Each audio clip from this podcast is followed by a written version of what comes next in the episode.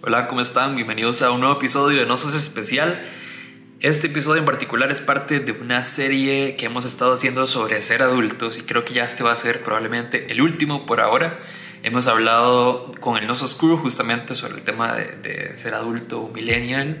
Hemos hablado de ahogarse en tarjetas de crédito y hemos hablado de otros temas por ahí también en Instagram. Y esta vez nos sentamos a conversar con una educadora financiera para poder entender cuál es verdaderamente nuestra realidad. Si es que de verdad los millennials la tenemos difícil o es que mm, no, no tenemos una buena educación financiera y eso es lo que realmente nos hace difícil, por ejemplo, comprar una casa.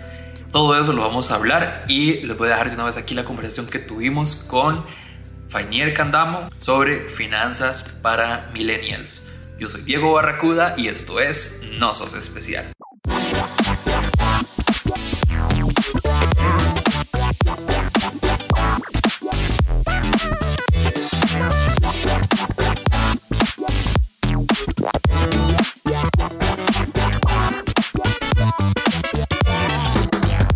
Bueno, muchas gracias, eh, bienvenidos y bienvenidas, muy contenta de estar aquí con ustedes, de compartir un ratito esta noche. Eh, bueno, yo soy Fainier Candamo, eh, mi nombre es un poquillo difícil, entonces siempre le digo a la gente que, que me diga Fai.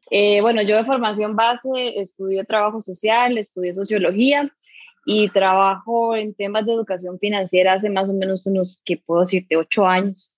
Actualmente trabajo para una cooperativa de ahorro y crédito, dirijo toda la estrategia de educación financiera de la cooperativa. Es una cooperativa bastante grande, de 70 mil asociados, pero no solo trabajo con los asociados, sino también con otros grupos de interés. Entonces ha sido como mucha escuela, ¿verdad? La que hemos tenido y eh, trabajamos con diferentes poblaciones. Me gustaría más bien empezar por el tema, vos desde tu experiencia, ¿en qué fallamos nosotros los millennials? Y con esto quiero decir, es como, ¿qué es lo más común que se tiene que resolver en, en, la realidad de los adultos de hoy, digamos. Sí, vieras que más bien una de las preocupaciones que tenemos la gente de esta época es el tema de cómo enfrentar la incertidumbre, ¿verdad? La incertidumbre económica y ante un contexto donde sabemos que, por ejemplo, el sistema ambiental no es tan óptimo como lo pensábamos, ¿verdad? Una crisis ambiental pues también fuerte, aunada a toda una crisis estructural, económica, política, de valores y demás, que nos genera un nivel de incertidumbre y de ansiedad bastante grande con respecto a qué es lo que nos espera en el futuro. Y te podría decir que, por ejemplo, uno de los fallos más grandes es eh, esta poca previsión que tenemos sobre, por ejemplo, cómo crear nuestro sistema de seguridad en el largo plazo. O sea, yo les puedo preguntar a ustedes en este momento qué piensan o cómo van a asumir su vejez y se van a quedar así como de por la pensión los que tienen un trabajo, digamos, em, remunerado por alguna empresa u organización, o los que pagan, digamos, su seguro como trabajador o trabajadora independiente, cosa que no es la realidad de muchos en este país, ¿verdad? Porque el trabajo informal es bastante grande. Entonces, estamos confiándonos en un sistema de pensiones, por ejemplo, que sabemos que van de declive. ¿Qué estamos haciendo los millennials para poder sostener ese sistema de seguridad que en este momento no está siendo sostenido, porque si vos ves la pirámide generacional, en este momento está invertida. Es decir, somos pocas las personas que estamos manteniendo a la gente que en este momento está pensionada. Como ha bajado la tasa de natalidad, etcétera, etcétera, ¿verdad? muchos otros temas. Entonces, ¿quién va a sostenernos a nosotros? Ese es uno como de los principales temas que no estamos planificando con respecto a eso. Y los ahorros que se están haciendo son ahorros muy en el corto plazo pensados en el estudio tal, la vacación tal, el viaje tal, el mueble tal, el depa tal, lo gastas y ¿qué haces? O sea, si yo les pregunto a ustedes, ahorita tienen un ahorro de emergencia por si se quedan sin brete, ¿cuántos tienen seis salarios, digamos, ahorrados en este momento? ¿Y en dónde los tienen? Los invierten, los guardan, los colocan en un certificado, saben la diferencia entre un ahorro y un certificado, qué les genera más, saben cómo invertir, en ese tipo de cosas creo que es como lo principal que estamos fallando, que no estamos construyendo ese sistema de seguridad que ocupamos en un contexto de bastante incertidumbre. Ya, ya salimos regañados, no mentira. ya los agüeves, No, no, es que, es que es la realidad. Y una de las cosas que yo pensaba justamente era que es que hay que dejar de varas. Aunque sí pasamos sufriendo, el consumismo no se nos va. O sea, como que de verdad nos cuesta demasiado hacer el sacrificio de no comprar las como cosillas que, que se nos antojan de pronto, ¿verdad? O, eh, artículos o cosas por internet que ahora día es súper fácil, ¿verdad? Comprar y, y, pegarse el antojo. Y sí, a uno a veces piensa, ay, sí, es que yo me lo merezco. Y sí, ¿verdad? Pero es que yo, es el yo me lo merezco de ahora, de este momento, no es lo que yo me merezco en el futuro, ¿verdad? No pensamos en lo que yo me voy a merecer. Por ejemplo, una de las cosas que hablamos era justamente lo de, lo de comprar casa. Yo durante mucho tiempo decía como, es que no le hallo sentido, y, bueno, hay cierta razón, no le hallo sentido como enjaranarme con una casa, de pagarla durante 40 años y no tener como mucha fluidez, ¿verdad? Mes a mes y, y para estar socado para pagar eso, eh, en vez de, de, alquilar y poder tener más fluidez y poder ah, tomar esa plata para viajar o por ese tipo de cosas, ¿verdad? Pero digamos, uno no piensa, cuando uno, bajo esa lógica, uno no está pensando mucho en su yo del futuro. O sea, yo me pongo a pensar, es como, ¿qué voy a hacer yo cuando ya, cuando ya esté viejito, ¿verdad? ¿Dónde voy a vivir? Porque si no puedo seguir trabajando, ¿qué voy a hacer, ¿verdad? ¿Dónde me voy a quedar? Y eso es solo una cosa, eso es solo la casa, ¿verdad? Y cómo voy a comer es otro tema completamente distinto, ¿verdad? Ahí es donde voy a dormir, pero que voy a comer también, ¿verdad? Entonces está como ese, como ese choque entre, entiendo, entiendo la gente que prefiere alquilar, porque además está todo esto como de que a mi parecer, y vos me dirás si, si es una realidad o no, si de verdad, digamos, los adultos de hoy, y especialmente la clase media, es como la que la tiene más difícil para, para comprar una casa, ¿verdad? O sea, de verdad, por lo que yo he visto, y yo siento que todavía podría investigar muchísimo más de lo que he investigado, pero, pero pues no es tan fácil, ¿verdad? Como que cuando uno ve los anuncios y ve lo que hay que pagar por mes, uno dice, y, o sea, sí, viviría para pagar la casa con la que voy a vivir de viejito. Y tampoco tiene lógica, ¿verdad? Como dice, hay que pensar en el futuro, pero tampoco hay que vivir para lo que voy a hacer en el futuro nada más. Tengo que vivir ahorita también, o sea, tengo que disfrutar la vida ahora pero no sé en, cuanto a contexto si es tan real esta, esta percepción de que en general nuestra generación la tiene más difícil para comprar una casa o son ideas que nos hemos hecho eh, por, por, por, justificar de alguna manera que no, nos, que no manejamos bien nuestras finanzas. Bueno, yo te voy a contar que, por ejemplo, este año, si ustedes no lo, no lo vieron, pues les comento que bajaron mucho las tasas de interés con respecto al crédito de vivienda. Te estoy hablando de 6.75, 6, 7, cuando antes teníamos 9 y resto o 10, ¿verdad? Esto hace que la gente pues empiece a averiguar y entotorotarse y pues yo también me fui en la colada, ¿verdad? Y yo dije, es mi oportunidad, ya yo tengo 30, manda huevo, ¿verdad? Y me mando yo también y manda la parada que yo trabajando donde trabajo no, no lo haga. Mira, es muy difícil comprar casa una persona sola. Te voy a decir por qué. Si vos querés aspirar a un bono de vivienda, una familia unipersonal, o sea, vos solito, yo solita, Mauren sola, no se puede. No hay un bono, digamos, dirigido para personas solas, ¿verdad? Tenés que vivir con tu papá, con tu abuelito, tu primo. Entonces ya por ahí, si estás solo o sola, digamos, o querés comprarla soltera con un bono de vivienda, por ahí no, no, no puedes acceder, digamos. Eso es un tema que hay como un vacío de este tamaño enorme. Hay un vacío también muy grande en términos de políticas de vivienda destinados a personas jóvenes como nosotros, ¿verdad? Tal vez de 25 a 30 años. o sea, nos jodimos, dice Glenn. Otra cosa importante, cuando yo estuve en todo este proceso, el salario mínimo, a pesar de que estaba hablando de 6.75, de una tasa que realmente está baja para el contexto, era de 900 mil colones. O sea, solita yo si quiero mi casa sola, tengo que ganar mínimo 900 mil colones. En su defecto, entonces, ¿qué es lo que tendría que pasar? Juntarme, unirme con alguien más para poder comprar la casa, ¿verdad? Y te estoy hablando que eso ya contemplaba, digamos, o no contemplaba el 10% de la prima. Entonces, si vos vas a comprar una casa en este momento y quieres hacerlo solo, tenés que tener ya la plata de la prima, que es un mínimo, un 10%, más el 90%, digamos, del crédito que en este caso te lo prestaría el banco les puedo preguntar nuevamente, ¿ustedes en este momento tienen ahorrado para la prima? Digamos que la casa, y las casas no bajan de 50 millones, 40 millones. Yo soy de aquí de Curry, digo, yo voy a averiguarme una torre. A ver en cuánto está. Mira, o sea, 150 mil dólares, 175 mil dólares por departamentos de 38 metros cuadrados, 42 metros cuadrados, es excesivamente caro el precio. Aquí donde yo vivo, que me estuve averiguando, el metro cuadrado de construcción está en mínimo 680 mil colones. Es demasiado. Bueno, yo por automercado también tiene un sentido, ¿verdad? Y Plaza del Sol y demás. Pero eh, imagínate lo que es que un metro cuadrado valga casi 700 mil pesos. que estás pagando oro, digamos. Es muy, muy difícil para nosotros, para la clase media, acceder a la vivienda en este momento es una situación bastante compleja. ¿Verdad? ¿Quiénes acceden realmente? Bueno, tal vez a través de un subsidio, por medio de un bono de vivienda, artículo 59, etcétera, etcétera, o personas que tienen un poder adquisitivo para poder asumir. Entonces, sí, sí es complicadísimo. Entonces, Glenn tiene razón. Eso más los costos agregados. Un día de estos hice una, entre, una encuesta ahí en mi Instagram donde, digamos, yo les preguntaba a la gente, ¿ustedes tienen para la prima? Y me decían que no. Entonces yo les decía, ok, ustedes tienen que pensar en dos créditos más los que probablemente ya tengan. ¿En cuánto les va a quedar su liquidez? Porque usted va a sacar crédito de vivienda, crédito para la prima, más los créditos que ya tiene, y si tiene tarjeta de crédito también lo toma en cuenta, en cuánto le queda su salario al final. Si se supone que su salario no debe superar su 30% en deudas para hablar de un endeudamiento saludable. Pero si ya estás más del 30, ojo, ya estás como en anaranjado, amarillo tirando a rojo, ¿verdad? Entonces, no puedes gastar más del 30% en este tipo de cosas.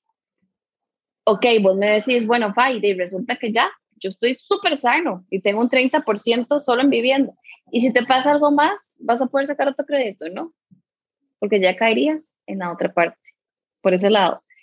Luego compras casa, es un sacrificio grandísimo porque tenés que pensar no solo en el pago del crédito de la casa, tenés que pensar en los costos agregados de mantener una casa, sean anuales o si es un condominio mensual, sumale esa cuota, sumale las cuotas de los seguros de la casa, contra robo, contra incendio, papapá, tucutucu, toda la carajada, y sumale además de eso los impuestos municipales.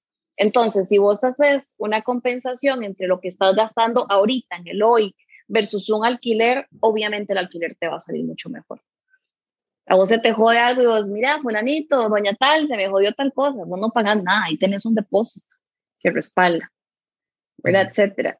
Pero también entiendo que el sueño de tener casa propia también es de mucha gente de nuestra generación pero entonces tenés que comprender que va a ser un sacrificio y que probablemente hayan otras cosas que no puedas asumir, a menos que tengas un sueldazo, ¿verdad? Que aquí me pueden escribir las personas que sueldazo para administrarle la plata. No, y además yo estoy pensando como, ok, estamos hablando solo de salarios. O sea, no estamos Ah, sí. metiendo aquí todavía a la gente que trabaja independiente, como mi No. caso y como varios de acá. O sea, porque eso es lo que yo pienso, es como, o sea, no hay manera, es que no hay manera, no hay forma. Entonces, eso es lo, a, lo que, a lo que va a ir también. O sea, en este caso, eh, no queda de otra más que decir que lo mejor en este momento es alquilar O sea, hasta que la realidad Barry, cambie. ¿o qué te puedo decir? No sé si vos breteas consultorías, que pegues una consultoría millonaria y vos decís, no, hombre, ya aquí yo tengo la plata de la prima y más, y la agarras y la metes. Pero eso es que pegues algo así, ¿verdad? Que vos digas, bueno, Dale, una ajá. millonada. Sí, sí. Y eso es la prima, ¿verdad? Porque además es- uno como independiente obviamente siempre en- entra como en mucha ansiedad, como decir, ok, pero me voy a dejar a nadie, ¿verdad? sanamente, digamos, si quisieras comprar una casa o ustedes, yo lo que les recomiendo es la regla del 40-60, o sea, trata de ahorrar un 40% del costo de la casa. Ese 40% a veces viene de alguna herencia, ¿verdad? O pegar un buen negocio que uno dice, madre, la reventé y ahí ya agarras. Pero sí yo recomiendo que sea un 40-60, 40. porque acuérdate que además esto es como un compromiso matrimonio obligado, ¿verdad? De mínimo 15, 10 años. ¿verdad? Va de 10, a- o sea, el plazo máximo son 30, que ya son 30 años que le vas Sí. a deber a alguien y que cuando estás amortizando es apenas a la mitad del crédito, o sea, los primeros 10 años vas a estar pagando mucho interés hasta que ya va bajando. Eso a mí me parece Entonces tan, también o sea, cuando uno lo escucha suena tan cruel, de verdad, Sí, es que es, es... cruel, pero el banco te, o sea, el banco te va a cobrar porque te presta, ya, ese es el negocio, ¿no? Nosotros vivimos a partir de, de la acumulación del interés del capital, digamos, básicamente así. ujú, Y sí, es, es cruel, es cruel porque a veces hasta más terminas pagando tres, forma, cuatro pienso yo. ¿Verdad? Porque no- que el porcentaje que se va retirando mes a, bueno, mes a mes sí, eh, no es equitativo. sí. Todavía, por ejemplo, en una cooperativa de ahorro y crédito, vos decís, bueno, de la carajada dando vuelta y al final de cuentas se distribuye entre todos y así. Pero sí en un banco, di, vos sabes que el modelo de operaciones de un banco y su fin es otro, ¿verdad? Ujú, Entonces, si quisieran hacerlo, yo también recomiendo que apoyen el modelo cooperativo, que al final de cuentas yo creo que esa sería la salida o la solución a muchos de los problemas que tenemos en este momento. Sí, O sea, sí, tendría que ser lo que hablabas del 40% y si no, alquilar hasta que, hasta que la realidad cambie un poquito. Sí, o vos podrías, digamos, tal vez decir, bueno, si la casa, digamos, el crédito me cuesta unos 500 mil pesos, ¿verdad? Voy a empezar a ahorrar y voy a vivir tal vez por un tiempo en un DEPA tal vez un poco más sencillo, pagando 200 mil, 225, y esa plata que te sobraría en teoría la vas ahorrando. La vas ahorrando, la vas ahorrando, cuando tenés suficiente la metes en certificados, le empezás a dar vuelta, esa plata va a empezar a crecer y cuando te das cuenta ya tenés un buen ahorro, ¿verdad? Y ese ahorro o lo invertís o ya lo vas a dedicar a eso, pero lleva tiempo, lleva constancia, lleva paciencia, tal vez negarte a vivir en un espacio más chiva, ¿verdad? O más así, por tener más austeridad para poder ahorrar esa, esa diferencia. Sí, sí, supongo que tiene que ver algo mucho de nuestra generación, el hecho de la forma en la que, la que pensamos muchos de que no tiene mucho sentido justamente eso, como vivir apretado y un poco, o sea, como, ¿verdad? Para, para solo para el futuro. Porque, digamos, yo en mi caso yo pienso, bueno, pero ¿y para qué? O sea, ¿para qué voy a, no voy a disfrutar la vida solo para que yo viejito la pase bien? O me sea, sale, me sale una, sí, se me sale una pelota en el colon mañana y cuando me di cuenta me morí en tres meses porque era un cáncer terminal, digamos. Exacto. Y ya subiéndolo de la manera más trágica posible, ¿verdad? Porque es eso también, o sea, es como, di, de verdad que ya de por sí hay toda una, una forma de, de ver la, la, vida muy diferente a como la veían nuestros papás, ¿verdad? De, justamente aprovechar el momento y, y, tratar de disfrutar y demás. Pero sí, como que no hay manera de, de tener una, algo balanceado, ¿verdad? Donde se puede como vivir y echarse el viajecito de vez en cuando y así, y poder ahorrar también para, para, para pensar en el futuro y la casa y demás, ¿verdad? Les interrumpo este episodio un momentito, nada más para recordarles que el Patreon de Nosos Especial se renovó y hay nuevos beneficios, entre ellos que todos los meses van a haber sorteos en donde van a poder ganar, van a poder participar por mercadería de Nosos Especial, mercadería original, chivísima. Pueden hacerlo aportando en Patreon, suscribiéndose al Patreon desde 2 dólares, 4 dólares o 10 dólares. Cada nivel les va a dar más oportunidades para participar y además van a estar recibiendo adelantos de episodios y van a encontrar un montón de episodios y historias inéditas para que puedan disfrutar. Así que nada más, si quieren participar, si quieren ganar mercadería exclusiva y muchas sorpresas más, lleguenle al Patreon de Nosos Especial, patreon.com slash Nosos Especial. ¿Sabes qué hago yo? Yo no me voy a los extremos porque yo a veces digo, si yo me quiero ir a jartar así un plato súper caro y puedo hacerlo, yo lo hago porque sé que he breteado un montón y me lo merezco, pero mantengo un equilibrio. Yo a veces lo que pienso es, si lo que voy a comprar, y aquí meto el concepto de consumo responsable, que eso es toda una cadena, quién le estoy comprando, con lo que compro, qué estoy ayudando y qué estoy apoyando y qué no, ¿verdad? Pero entonces yo lo que empiezo a pensar es, ok, lo que estoy comprando, ¿cuánto tiempo me va a durar? Ver, por ejemplo, a quién estoy apoyando cuando compro, de dónde se extrajeron, digamos, las materias primas de lo que estoy comprando, la duración que va a tener, pero también pienso en la cantidad de horas de trabajo que me costó lo que me estoy comprando. Mm. Y ahí es cuando, ma, esto me costó cinco horas de ver, cinco horas Raúl, yo, ¿verdad? Que pasa uno Eso me ayuda mucho a parar un toque.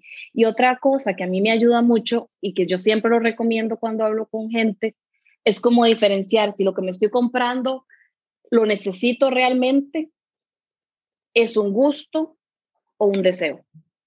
¿Verdad? Entonces, si yo puedo programar mis gustos y mis deseos, todo bien, ahí empiezo a tener un, digamos, un equilibrio. Pero si yo empiezo a gastar mi plata en todo lo que a mí me gusta y yo deseo, siempre lo voy a merecer, porque siempre voy a estar cansada, porque siempre voy a haber trabajado mucho.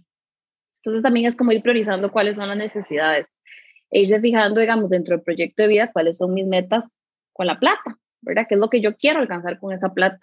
Sea que quieras estudiar, sea que quieras viajar, sea que quieras tener 25 perros en un lote enorme, ¿verdad? Que eso es uno de mis sueños, tener un lote enorme con un montón de animales, cosas así, pero cada quien tiene. Y en este sistema, y lastimosamente, casi todos los sueños necesitan de un poquito o bastante plata para poderse cumplir, porque casi todo se compra o se vende. Sí.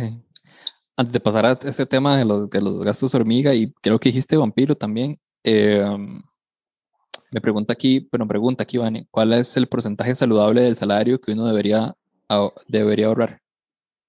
Ok, esta es una pregunta que siempre la gente hace. No sé si sos trabajadora independiente o trabajadora, digamos, contratada eh, por alguna empresa ya en planilla. En todo caso, vos lo que tenés que hacer es que de tu salario bruto le vas a quitar, si sos contratada por una empresa en planilla, le vas a quitar todos los impuestos de ley, ¿ok? Impuesto de renta, caja, Banco Popular, todo eso. Eso que te queda se llama el salario neto. No le quites las deudas, no le quites nada, ¿ok?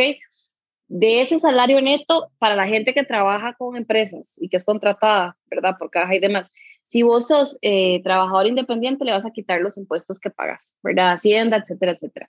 Con eso que te queda el neto, lo que deberías ahorrar es de un 10 a un 20% de tus ingresos. O sea, si te quedan, no sé, 700 mil colones, vas a ahorrar 70 mil, de un 10 a un 20. Cuando digo esto, la gente es como, ¿what? ¿Cómo se le ocurre? Es muy difícil. Ok, empecemos por algo, pero empecemos a hacerlo aunque sean, no sé, 5 mil, 10 mil, y ahí luego vas ajustando presupuestos, ajustando, ajustando, hasta que llegues a, la meta que son por mes. ¿Cómo identificamos esos, ese, esos gastos hormiga y, y cómo lo minimizamos? Vea, el gasto hormiga tiene un problema que es casi imperceptible, ¿verdad? Vos no te das cuenta y se va, ya esto ha sido estudiado, entre un 10 y un 15% de tu ingreso mensual solo en gastos hormiga. ¿Qué son los gastos hormigas? Son, yo lo veo como como hormiguitas que van pellizcándote y pellizcándote, ver la billetera, el bolsillo, usted llega y dice, ¡ay, qué se me fue tanta plata!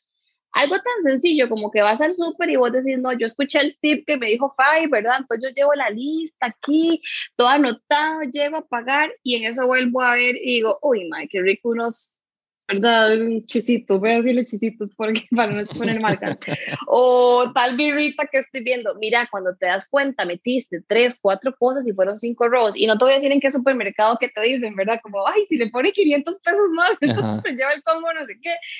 cuando usted se da cuenta y hace una, digamos, una suma total de lo que se le va en transporte privado por no querer caminar un kilómetro, de lo que se le fue comprándose, no sé, de los chicles de tres rojos y esas cosas, y lo haces a final de mes, te vas a dar cuenta el montón de plata que gastaste en cosas que no eran necesarias. Yo les presento cuando hago mis talleres una tabla de gastos. Entonces, digamos, hay una madre ahí que va a tomar café con las amigas, que compra fruta picada, que esto, que lo otro, en la semana. En un año son casi 3 millones de colones. Yo le digo a la gente, ¿usted qué haría con 3 millones de colones? Pero, por ejemplo, un gasto súper hormiga son los cafecitos de máquina, rajados. O, por ejemplo, la gente que acostumbra a fumar mucho o tomar ciertas bebidas gaseosas o combinarlas junto con café, mira, a veces en el día son cuatro rojos. Ahora, vos podrías tener, yo siempre recomiendo, la gente me dice, bueno, dentro de otros o cosas que yo quisiera, ¿cuánto porcentaje? Un 10% y meterlo ahí. Digamos que vos y yo ahorita yo te diga, ay, Diego, bueno, que no estemos en pandemia, jale por una vibra. Vos eso no lo tenías planificado, pero lo gastaste. Pero si vos lo metes dentro del 10%, vos llegas a final de semana, final de mes, lo que sea, un quincena, y decís, ah, bueno, las vibras de ella sí entran dentro del 10%, perfecto, no se afectó, no hubo problema, lo planificaste, tenés ahí ese margen para gastar. Y tratando de hacer una, transición locochona a, a, las tarjetas de crédito. Yo es que me acuerdo, me acuerdo justamente, yo, yo soy una persona sobreviviente a las tarjetas de crédito, o sea, de verdad sobreviviente, pero fue porque además se me mezcló eh, di, con mis peores momentos de ansiedad y depresión se mezcló el gasto. O sea, fue como la vara que, que según yo sentía ahí liberación y, y me calmaba, pero era ahí una vara súper, súper, eh, una ilusión, era una ilusión básicamente, porque ahí estaba gastando y estaba gastando.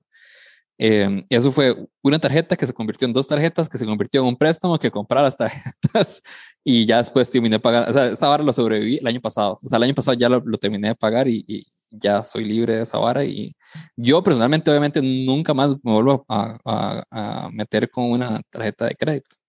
Pero me parece interesante porque sí sé que hay gente que la usa y que la sabe usar bien, ¿verdad? Pero yo creo que también se tiene que ver de cada quien. Parte de esa experiencia fue justamente no entender cómo diablos pasó de, de no sé, eran como, en un principio uno le dan como dos mil dólares, ¿verdad? Cómo esos dos mil dólares que estaban ahí se terminó convirtiendo en millones de millones, ¿verdad? Y era como, Mike, ¿en qué momento yo fui a gastar tanta plata? Claramente no toda esa plata yo la gasté, obviamente fue como intereses que se fueron sumando ahí. Em, y, bueno, yo creo que la, la, pregunta acaba más que todo con el tema de las tarjetas de crédito, ¿qué tan recomendables realmente son? Si son tan satánicas como muchos las vemos. Eh, sí, empecemos por ahí, tal vez. Y ahí te pregunto más. Ok, primero para indicarte, según el último estudio que hizo la Oficina del Consumidor Financiero, la deuda más común en la población no es la tarjeta de crédito, es el préstamo informal, ¿verdad? A familiares, amigos, etcétera. Las tarjetas de crédito sí tienen un número bastante importante dentro de los porcentajes de endeudamiento. La tarjeta se recomienda, se recomienda como una herramienta a la persona que ya ha pasado tal vez por un proceso de educación financiera o que es muy ordenado y ordenada en su administración con las finanzas. ¿Por qué? Porque si vos, por ejemplo, sos súper olvidadizo, Barry, y a vos se te olvida un día de pago en la tarjeta, y por ejemplo esas tarjetas que terminan en Express, vos sabes que por día te cobran un montón de plata y el banco no te va a perdonar. Y puede ser que vos tenías la plata, pero a vos se te fue. Entonces tenés que ser una persona muy disciplinada se recomienda para la gente que sabe administrar bien, que paga a final de mes porque tiene el efectivo, entonces vos tenés un montón de beneficios. Connect Miles, puntos, eh, vas al supermercado y pasas y tenés puntos y una vez compras hasta veces hasta la mitad de... Yo tengo una compa que los regalos de Navidad de la casa, la cena de Navidad lo compra a puro puntico. La madre seis meses de compra y hoy compra toda la cena y le funciona pero esta madre es así, ¿verdad? Súper ordenada. Ahora, depende mucho de la personalidad financiera que vos tengas. Si vos sos una persona que, por ejemplo, eh, asocias mucho o sos muy impulsiva a la hora de comprar, jamás te voy a recomendar una tarjeta de crédito. Porque vos te vas a sentir mal, vas a tener, por ejemplo, ansiedad, eh, un estado de tristeza, vas a ir corriendo, te vas a comprar todo, pero esa satisfacción te va a durar dos, tres días. ¿Verdad? Porque el sistema de compensación sí se activa, pero como se activa así de rápido, así de rápido baja. Porque los estudios lo que dicen es que lo que realmente compensa el sistema de compensación, digamos, en la vida son, por ejemplo, el, el establecimiento de relaciones con personas que queremos, momentos lindos, ¿verdad? Que duran más, no como una compra. El efecto de la compra es como cuando te agotarragas de comida y luego se te baja y te vuelve el hambre. Es exactamente igual. De hecho, nosotros a veces trabajamos el tema también con personas adictas, digamos, a las compras. Entonces, ¿es beneficioso? Sí. ¿Te da un montón de beneficios? Por supuesto. Pero si no lo sabes administrar, no te hagas de tarjeta de crédito. Para eso hay que conocer. Hay que conocer qué tipo de personalidad tengo y llevar asesoría, llevar educación financiera y preguntar muy bien al banco qué producto estás adquiriendo. Porque yo te voy a contar, a mí me pasó este año. Yo tenía eh, un tope en la tarjeta y me llaman y me felicitan y me dicen que me aumentaron el doble del tope. Y yo furiosa, ¿verdad? Porque yo, esto, esto es riesgo para mí, ¿no? Y en realidad, cuando vos vas a solicitar un crédito, si tu tarjeta es por 10 mil dólares, aunque vos no debas nada, ya vos se te toma dentro de tu historial para el crédito que debes 10 mil dólares, porque es dinero que eventualmente puedes gastar. Entonces, si quieres un préstamo, por ejemplo, de una casa, ya tienes que quitarle 6 millones casi de colones a esa posibilidad de préstamo por la tarjeta, por el tope. Entonces ahora vámonos a la gente que ya que ya se fue, ya se fue de culo con la tarjeta y que ya está enjaranada, ya está endeudada y, y, ahí está sufriendo. ¿Qué, ¿Qué, es mejor? ¿Cuál es la mejor manera de salir de, de un, de ya, de estar ahogado con una tarjeta de crédito? ¿Es mejor seguir pagando la tarjeta de crédito o, por ejemplo, eso es lo que se me ocurre, eh, buscar un banco que te, que te haga un préstamo y que pagues nada más el préstamo y que se paguen esas tarjetas o cuál debería ser como la manera en la que una persona pueda pagar eso rápido o por lo menos no sentirse tan ahogado, que yo creo que es como de las cosas más espantosas. Bueno, vos nos comentaste tu experiencia y creo que lo que hiciste fue lo correcto, ¿verdad? Buscar una entidad que te pueda hacer lo que uno llama unificación de deudas entonces, por ejemplo, si la deuda era por 5 millones, ¿cuánto tenés que pagar? No sé, al mes estoy inventando que tal vez eran unos 400 mil pesos, eh, ¿verdad? Que vos decías, uy, pero es que ya no puedo porque entonces no me alcanza para el otro. La unificación de deuda lo que hace es que te une todo, te amplía el plazo a muchos años, ¿verdad? Seis años, cinco años, etcétera, pero te libera liquidez. Entonces vos vas a pagar una cuota tal vez de 80, ya no de 400 pero tenés que estar muy consciente que no puedes volver a lo mismo. O sea, hay gente que definitivamente yo le digo, vea, mi máximo tenga dos tarjetas, Póngale un uso a cada una de esas tarjetas. No es la tarjeta irme a comprar, ¿verdad? Los videojuegos que salen, no. Póngale un uso real a esas tarjetas. Y lleve un control, porque si vos no controlas esa actitud hacia las compras, probablemente los próximos seis meses tengas que volver al banco a pedir otra refundición porque no te pudiste controlar. ¿verdad? Entonces, si vas a hacer la unificación de deudas. Ahora, cuando haces este crédito de unificación de deudas, pregunta muy bien si lo puedes pagar antes. Entonces vos te puedes poner la meta a pagarlo en menos de 6, 7 años. Pregunta además si hay una penalización, porque a veces te penalizan por pagar antes. Es que el banco no puede perder, la cooperativa no puede perder, siempre te va a cobrar algo, Pero hace todas esas preguntas y trata de buscar al menos tres referencias para que adquieras la que más te conviene.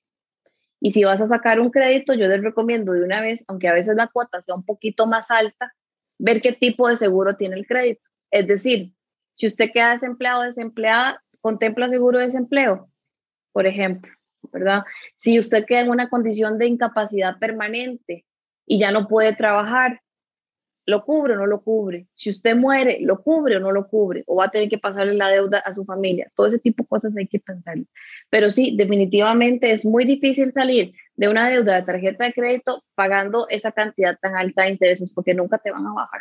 O sea, es muy complicado, a menos que tengas un bombazo de plata y le pegues de un sol. Sí, sí, eso, esa fue mi sensación con las tarjetas, como que algo estaba en un loop en realidad, así como que de verdad no, no salía nunca. Porque incluso recuerdo que había momentos en el que yo decía, es que de verdad no puedo pagar, ¿no? me explico. Y uno terminaba ahí pagando como, hay, un, hay, hay, un, una vara que a mí me parece, no sé, a mí me parece súper sucio, pero no sé, que a uno le salen dos pagos. O sea, está el pago de la tarjeta, por ahí un pago ahí que es como mínimo, pero cuando lo pagas igual no estás pagando nada, o sea, como que de verdad igual te van a cobrar, o sea, que te van a cobrar intereses. Entonces te salen dos pagos ahí, entonces te dan la opción de pagar menos plata, pero pagas intereses. No me acuerdo cómo se llama, eso fue hace ya mucho tiempo porque yo esas, esas tarjetas las pagué con ese préstamo hace como cinco años probablemente. Y, y recuerdo que a uno le salía una, una, segunda opción de pago de menos plata y uno decía, bueno, di, me alcanza para esto, pero no se daba cuenta que Ese terminaba es el pago pagando mínimo. intereses. Ajá, el pago mínimo. Ahora, cuando haces, ajá, es que hay pago mínimo y pago por monto atrasado, que el monto atrasado es cuando se te olvidó pagar, ¿verdad? No, no pagué la tarjeta y eso se le junta el de intereses corrientes moratorios, son como tres tipos de intereses. Mejor ese día ya se toma una clonazepam y celular, ¿verdad? Porque, qué tristeza. Entonces, pago mínimo es lo mínimo que vos puedes pagar para que no se te acumule todo el resto de intereses, ¿verdad? Entonces vos vas a pagar el mínimo pero igual sigue contando. ¿Qué recomiendo yo? Bueno, si usted puede hacer sobre el pago mínimo, haga mínimo tres pagos mínimos. O sea, si el pago mínimo eran 70, pague 210. Para que vaya golpeando aunque sea un poquitito. ¿verdad? Pero esto es muy complicado, o sea, como te digo, a menos que haya un dinero que esté por venir o un negocio muy grande o que te salga una herencia o que de alguna manera vos puedas sacar la plata y pegarle un buen golpe a eso para que el interés baje. Si no, refundición definitivamente. Y esa refundición es hágalo y agarre esas tarjetas y córtelas en pedazos, ¿verdad? O sea, no mantenga las dos porque si no va a volver Barry, por lo menos por un tiempo hasta que lleves un proceso de autoconciencia, tal vez de más educación, porque estamos muy desinformados y desinformadas en el tema. Súper. Y cuando ya te sientas listo, entonces sí, porque a veces te puede funcionar mucho, ¿verdad? Sí. Para emergencias o lo que sea. ¿Y a quién, como en a quién puede acudir una persona que está pasando por eso, porque otra cosa que me pasa por la mente es que justamente cuando yo estaba súper endeudado con las tarjetas específicamente, fue que un amigo fue el que así como, bueno, que conocí en el trabajo, ya yo, ya yo lo conocí, o sea, lo conocí ya endeudado yo. Y me di cuenta que él era como muy bueno eh, en ese tema y así fue, yo le pregunté, casualidad, o sea, fue algo muy, muy de casualidad y él me, me dio esa recomendación, pero aparte de eso, como que no, no tenía, y es por esta misma desinformación, yo no tenía o no sabía a quién acudir, o sea, nada más, nada más me estaba eh, asumiendo esos pagos ahí cada mes y a veces pagando el mínimo y, y demás, y, y, hasta ahí fue que de pura casualidad un amigo como que me recomendó, no, lo que tienen que hacer ustedes eh, hacer una refundición y la ley buscar el X banco, porque justamente parte de los, del, eh, digamos, del banco donde yo estuve tenía este seguro. de desempleo y demás, y en algún momento me salvó así súper la tanda y un montón, y, y, de verdad, es, o sea, de verdad es una salvada ese seguro, no solo te cubre, o sea, como que de verdad cura hasta un poco más y todo, o sea, como que fue muy bueno. Y, y, así fue como yo me di cuenta, pero si no, hubiera, no hubiese pasado eso, yo no, yo no sabría a quién acudir. Y, no, y es muy probable, esa es mi sensación, que si uno va a preguntar al mismo banco, no te van a, no te van a dar muchos consejos. O sea, lo que te van a hacer es seguir a, hacer ahí como para que uno siga ahí endeudado con las tarjetas. O sea, no te van a recomendar necesariamente, o sea, por lo menos en mi experiencia, en ningún momento llegaron y me dijeron, vea, lo que te recomendaría porque yo más de una vez, yo recuerdo, lo único que pensaba era como, voy a ir al banco y voy a decirles, es que no puedo pagarlo, a ver si me hacen alguna recomendación o algo. Y recuerdo que, que no, o sea, que no había ningún tipo de recomendación como, hey, tal vez si saca un préstamo y lo refunde, ¿verdad? No, no hubo nada de eso. Entonces, es como, ¿a quién puede acudir una persona que está en este momento ahogada con tarjetas de crédito? O con, Mira, tres, tres, sí, tres cosas. La primera es que si no tenés orientación y no sabes, pero estás perdidísimo, perdidísima. En el país, hace, desde el 2009, hay una oficina que se llama la Oficina del Consumidor Financiero, OCF, síganlo de una vez en Facebook, que es un ente consultivo a quien vos escribís a través de un correo electrónico tus preguntas o lo que te está pasando. E incluso vos puedes escribir un correo diciéndole, vea, yo estoy con el banco tal, no puedo pagar y quiero ver si se puede negociar una opción, ojo, de arreglo de pago.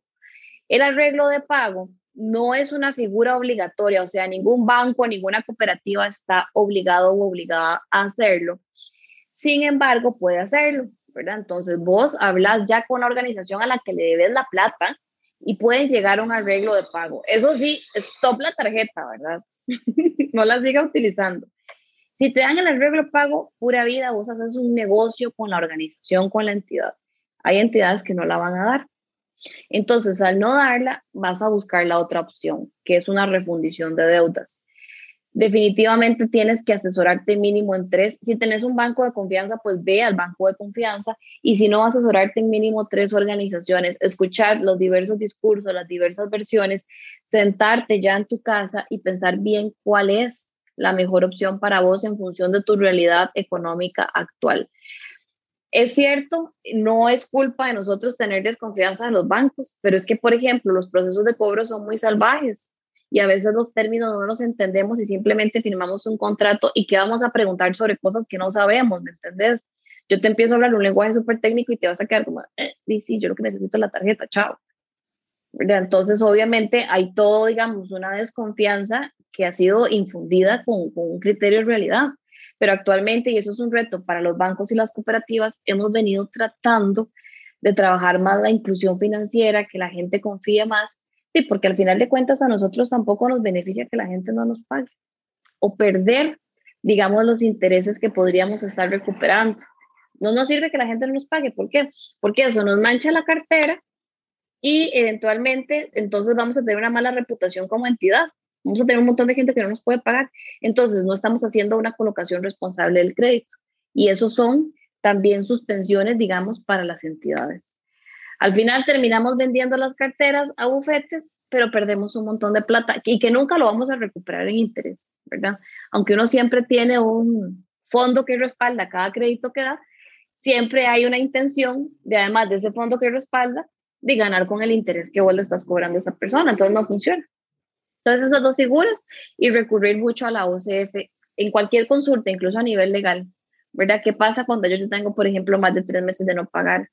que cuando pueden embargarme el salario? Todo ese tipo de preguntas ustedes las pueden extraer en la OCF, Oficina del Consumidor Financiero. Excelente. ¿Y alguien tiene alguna pregunta para ir cerrando? Esta es la última oportunidad. Bueno, mientras tanto, eh, como para ir cerrando, sí, estoy pensando como, no sé, si me esta pregunta es tonta, pero como buenas prácticas en general para que una persona pueda tener como un presupuesto saludable, como de ahorro y, consumo responsable. Eh, buenas prácticas que podamos recomendarle a la, gente. Bueno, Barbie, ya usted lo acaba de decir, la primera buena práctica es llevar un presupuesto. El presupuesto de la administración básica, general, sencilla de cualquier proceso de administración económica, personal o familiar. Este presupuesto tiene que tener un objetivo. Yo tengo que saber para qué estoy organizando mi plata. Es un presupuesto que tiene que ir de la mano con eh, mi proyecto de vida, cómo me visualizo yo, y ese es otro tema, porque a veces ni siquiera sabemos, en mucho de esta generación, en dónde estamos ni para dónde vamos, ¿verdad? Como, y, vos lo has venido hablando en los podcasts. Sí, soy. O sea, vos me preguntás, Fai, vos quieres tener hijos, vos quieres casarte, vos quieres casa. yo no tengo una respuesta para eso. ¿verdad? A veces nada más me dejo fluir por el que, por el dónde voy, pero hay otros proyectos que sí los tengo muy en claro. Entonces, para ese tipo de cosas yo sí ahorro. El tema de la vejez, por eso, yo soy hija única, digamos, y solo tengo a mi papá vive en otro país. Entonces, para mí esa vara es como, yo tengo que ver para esto, ¿verdad? Porque si no, ¿quién me va a atender? Voy a ser producto de la caridad de este país, ¿verdad? Entonces, todas esas varas yo ahí sigo como, no, no, pero hay otras cosas que yo no tengo claras. Entonces, el presupuesto debería ir mucho de la mano por empezar con ese trabajo, ¿verdad? Del proyecto de vida, entenderlo como una administración básica, sencilla, porque simplemente es sumar, restar y dirigir. Si no saben los porcentajes, se los digo de una vez cómo funciona a nivel de la teoría y apunten. Ahorros de 10 al 20%, deudas no deben superar el 30%, gastos básicos de tu casa, tu comida, tu transporte, tu gasolina, etcétera, etcétera, 40%, y dedica a otros un 10%. ¿Y qué puedes hacer también? Busca podcasts, lee libros que hayan al respecto del tema. Este, en Instagram hay un montón de gente que puedes seguir que te dan consejos absolutamente todos los días. ¿verdad? Estarse actualizando en ese tema, tips, carajadas que a veces uno ni siquiera piensa y dice, mira, sí, yo podía hablar en esto y no, no, lo había pensado, y sí, suena actual y me siento a gusto. Y que sea una práctica que realmente estés disfrutando, porque a mí me pasa, por ejemplo, con el ejercicio. Vos me pones una rutina de ejercicio que yo no lo logro y chao. Por más que me diga que me va a bajar la presión alta y todo, no, chao, no lo voy a hacer. Tiene que ser una práctica que disfrutes. Sí, eh, Aunque eso yo que siento que es como de las cosas más rudas porque a mí si me hablas de plata, a mí me da, o sea, a mí me da pereza la plata, te lo voy a decir así, es como, de verdad, si yo pudiera no tener que entenderme con plata, no lo haría. Es lo peor. A mí me estresa hasta tener que pagar la luz, yo, mae. sí, sí, para mí es como un, es un estrés, o sea, es como estar pensando en, en, administrar todo eso, es como, ya, ya es con solo pensar eso, ya si me empieza así a, a doler la espalda y todo. Mira, yo no sé si a vos te pasa, yo alquilo casa, ¿verdad? Y yo digo, madre, qué montón de plata se me va pagando casa. Pero entonces yo me terapeo, ¿verdad? Empiezo aquí, yo digo, no, pero bueno, pagar casa significa independencia, tranquilidad, tener mi oficina, mi espacio de brete, eh, tener las cosas como yo las quiero acomodadas, levantarme y irme a, no sé, a desayunar en, ¿verdad? en una pijama ridícula que solo a mí me gusta. Entonces yo empiezo a pensar en todos los valores agregados que me genera ese sacrificio. Pero a mí me pasa que cada vez a fin de mes, cuando yo tengo que pagar mi casa, yo me pongo chicha, porque yo digo, ¿cómo es posible? Es demasiada plata lo que se me va en eso. Bueno, there you go, así te tocó vivir, ¿verdad? en un momento donde tus tatas no te heredaron nada y que además comprar choza está súper complicado, entonces dejémoslo ahí. Sí, sí, es, es que es eso, es como analizar mucho, porque sí, una de las cosas, para mí una de las cosas más importantes de la vida es estar muy cómodo donde uno está viviendo. Y ese cómodo no necesariamente quiere decir cómodo económicamente, ¿verdad? No siempre es un sinónimo. Exacto. Entonces hay que ser como ese balance y decir, ok, siento este lugar como un espacio que pueda ser mi hogar, donde voy a estar tranquilo y ahí medir hasta dónde, ¿verdad? Hasta dónde puedo ceder. Ah, bueno, aquí hay varias preguntas. Dice Fex, ¿qué rubros? No, así ya. Así. ¿Qué rubros debe, deben estar obligatoriamente en el presupuesto? ¿Tienen, ¿Tiene algún formato de Excel que pueda proveer? Así abusando mucho de su confianza. este, el primer rubro que debería sacar es el de ahorros, pero estoy partiendo como la niña pochita, ¿verdad? Porque esto no pasa siempre. Entonces, lo primero que vos deberías pagar siempre son tus ahorros, pagarte a vos mismo y tus deudas. Ya después de eso, entonces los rubros serían lo que te mencioné, ¿verdad? 10-20% ahorro, no superar el, 20, el 30% en deudas 40 en los ingresos, en los gastos generales y un 10%, digamos, para tonteras de uno u otras cosas que te gusten, incluso el ocio, ¿verdad? Irse a tomar los fresquitos en la noche y todas esas cosas. Entonces, ese sería más o menos. Y el Excel que te puedo pasar es una plantilla de presupuesto, que queda, me recomiendo también, trabajen esto así, o sea, usted empieza, ¿qué, qué mes es hoy? Ah, mes junio. Bueno, no, ya no le dio tiempo. Hágalo en julio. Usted empieza el primero de julio y va a hacer un presupuesto em, ficticio. ideal, ¿verdad? Entonces usted va a decir, bueno, yo este mes eh, voy a gastar en alquiler, no sé, 250, el internet generalmente son 26 rojos, eh, la luz no pasa de 8 a 10 y ahí vas, ¿ok? Cuando lo tenés acá, vas a llegar al 30 de julio ya con tu presupuesto real, entonces vas a tener lo que uno llama línea base, que es la línea de comparación inicial, lo vas a comparar con el final y ahí vas a ir detectando cuáles son las desviaciones que tuviste en ese momento. Algunas desviaciones van a depender mucho de vos, como ¿verdad? compras impulsivas y demás, pero también hay otras que pueden venir por emergentes, cosas que no, no habías visto.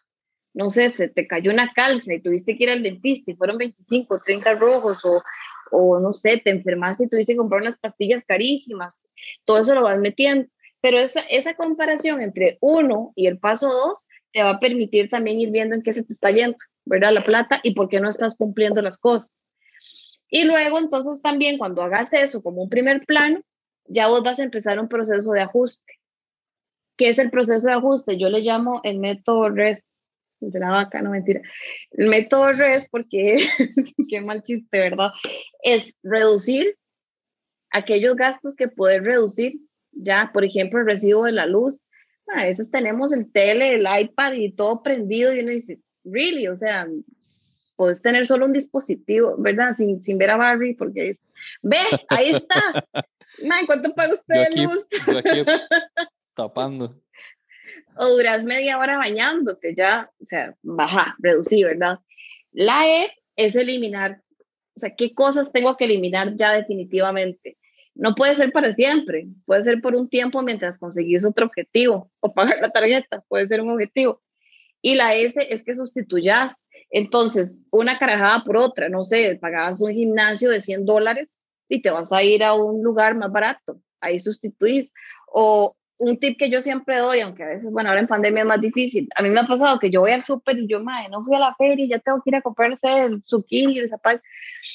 O sea, un brócoli 1800, cuando en la feria compro 3 por 1500, ¿me entendés? Entonces sustituyo ciertas compras donde puedo ahorrar porque voy a la feria, aunque lleve un poquillo más de sol y está vara, pero también estoy contribuyendo, digamos, a, a, otra economía más distinta, ¿verdad? Tal vez un poco menos eh, indirecta en el pago y en la ganancia, y además me estoy ahorrando plata. Entonces, por ahí también podrías llegar. Dice Brian, yo tengo una pregunta. Vos hablas de porcentajes para ahorro y demás. Imagino que esos porcentajes son de un sueldo, pero los ingresos de un trabajador independiente son irregulares y distintos. ¿Cómo se transfiere esto en porcentajes? Estos porcentajes. Ahí, digamos, podría sacar un promedio de los ingresos de los últimos seis meses que vos has tenido, ¿verdad? Porque hay meses donde realmente hay trabajo o más ingresos que en otros, lo que uno a veces llama vacas gordas y vacas flacas. Entonces, lo que yo siempre recomiendo es sacar un promedio de los últimos meses y también así te proyectas para el próximo semestre que viene, ¿verdad? También podrías hacerlo por trimestre. Eso también depende mucho como del control y de la constancia con la que vos recibís ingresos.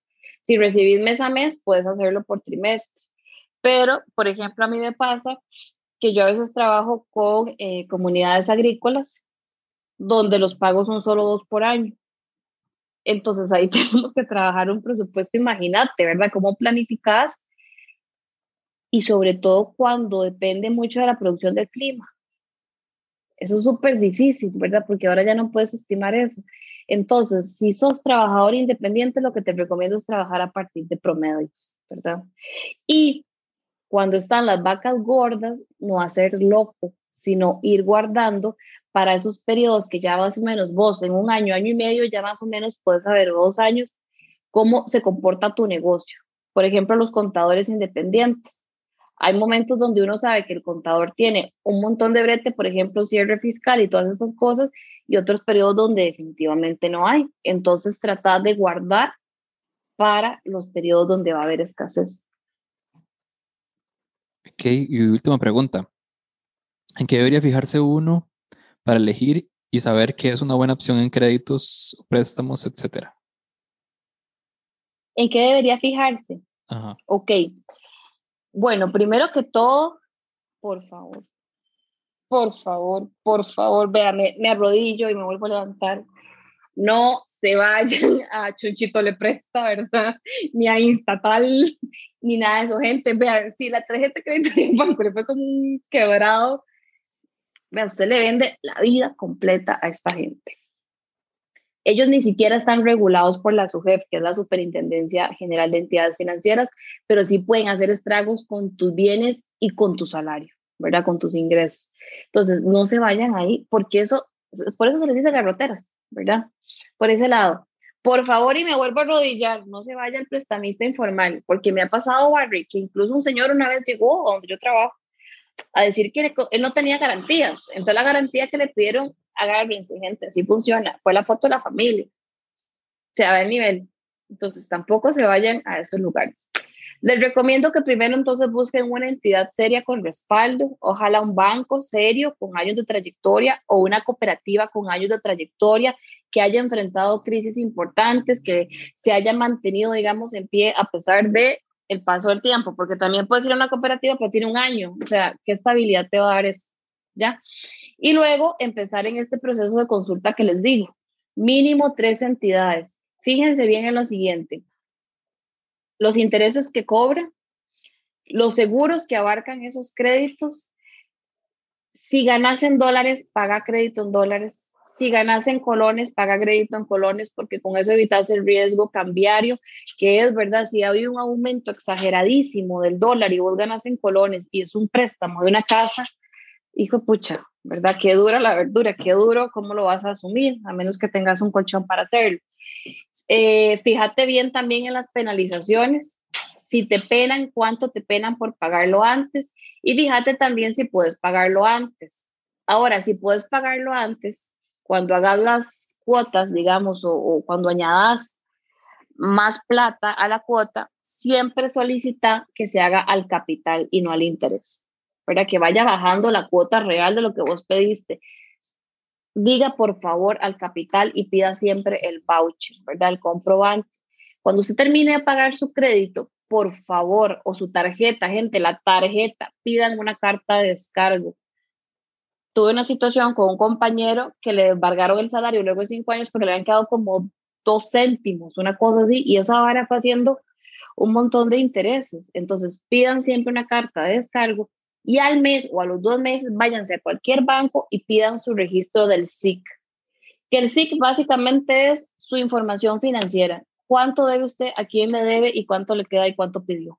Ese es su expediente financiero. Ahí tiene que salir, que se llama el Centro de Información Crediticia, cuánto debe usted. Y si le sale en cero, pues bien, ya lo terminó a pagar, ¿verdad? Y si no, pues entonces póngase detrás a ver qué fue lo que pasó. Excelente. Eh, Dina, muchísimas gracias. Muy, muy muy chiva la conversación, muy fuerte también, muy, muy, muy realista.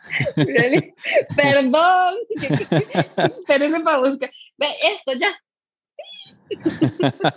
Mi unicornio te da felicidad y creo que se prende, ya no, bueno, se prendía. Ay, se prende, ¿ve? Hay esperanza, chiquillos. Creo que para algunos definitivamente vamos a tener que empezar a considerar esto de vivir en comunidad. De hecho, yo tengo unos compas que están ahorita oyendo el Zoom y, man, era una crisis, ¿verdad? Porque todos queríamos que. Yo, no, aquí lo que hay que hacer es comprar un lote grande, porque ninguno quiere tener hijos, no lo tiene claro, digamos, y eh, hacer nuestras casitas. Entonces nos cuidamos entre nosotros.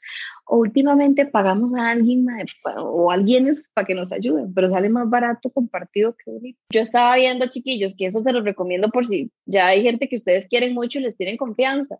Hay como proyectos de casas eh, comunales entonces, por ejemplo, se reúnen varios compas o primos o así y construyen para arriba. Y eso sale muchísimo más barato. Eso sí, ¿verdad? No, y el lote es como mancomunado entre todos, pero tienen la posibilidad de, de, compartir, digamos, y sale pues más barato. Próximamente. Que comprar una, pues un lote solo. Edificio es especial. ¿Sabes qué deberíamos hacer? Deberíamos hacer un fondo la madre que ya está aquí, un fondo y todo le vamos metiendo, entonces vamos haciendo estos proyecticos de vivienda y los compramos baraticos. Bueno, no tan baraticos, pero accesibles, madre. ¿dónde te puede seguir la gente? Ah, ok, me pueden seguir en finanzas guion bajo con guion bajo guion bajo finanzas guion bajo con guion bajo ahí salgo yo ahí me pueden seguir en Instagram. Sí. muchísimas gracias. Muchísimas gracias por, por sacar el ratito para, para educarnos un poquito con, con este tema y, y, volvernos a la realidad también. Sí, sí, o sea, digamos, una de las carajadas más duras es enfrentar la realidad en todo, ¿verdad? Eh, vos a veces te sentís mal y no sabes por qué, pero yo uno le dice, amiga, amigo, andate a revisar, andate a ver, y uno, ay, no, jamás. Yo no me voy a ir a ver porque me van a sacar todos los demonios que yo vengo ocultando. Esa vaina pasa igual con, con las finanzas. O sea, tenemos una negación tan fuerte a enfrentar la realidad por miedo, por temor, porque sabemos cómo está la cosa. Pero yo lo que les digo a la gente vea es, entre más antes mejor, porque esta vara es como una bola de nieve y si usted no la para a tiempo, se te hace enorme. O sea, aquí los que fallamos somos nosotros, las matemáticas no fallan, el interés sigue creciendo, pero hay mucha negación a la realidad, ¿verdad? Y yo creo que eso es como uno de los primeros pasos. Y para luego empezar a montarse en la patineta y jalar, aunque usted pegue ahí en la montaña rusa y vaya así, ¿verdad? Pero madre, usted se está intentando. Y hay gente que le puede ayudar, ¿verdad? Estamos los que trabajamos en esto, están las entidades, está la OCF, están los podcasts, o sea, hay un montón de cosas, los compas que lo agarran y dicen, madre, tranquilo, venga, sentémonos. Yo no voy a enseñar matemática de cole, por si no se acuerda, ¿verdad? y así, y así va bueno en la vida.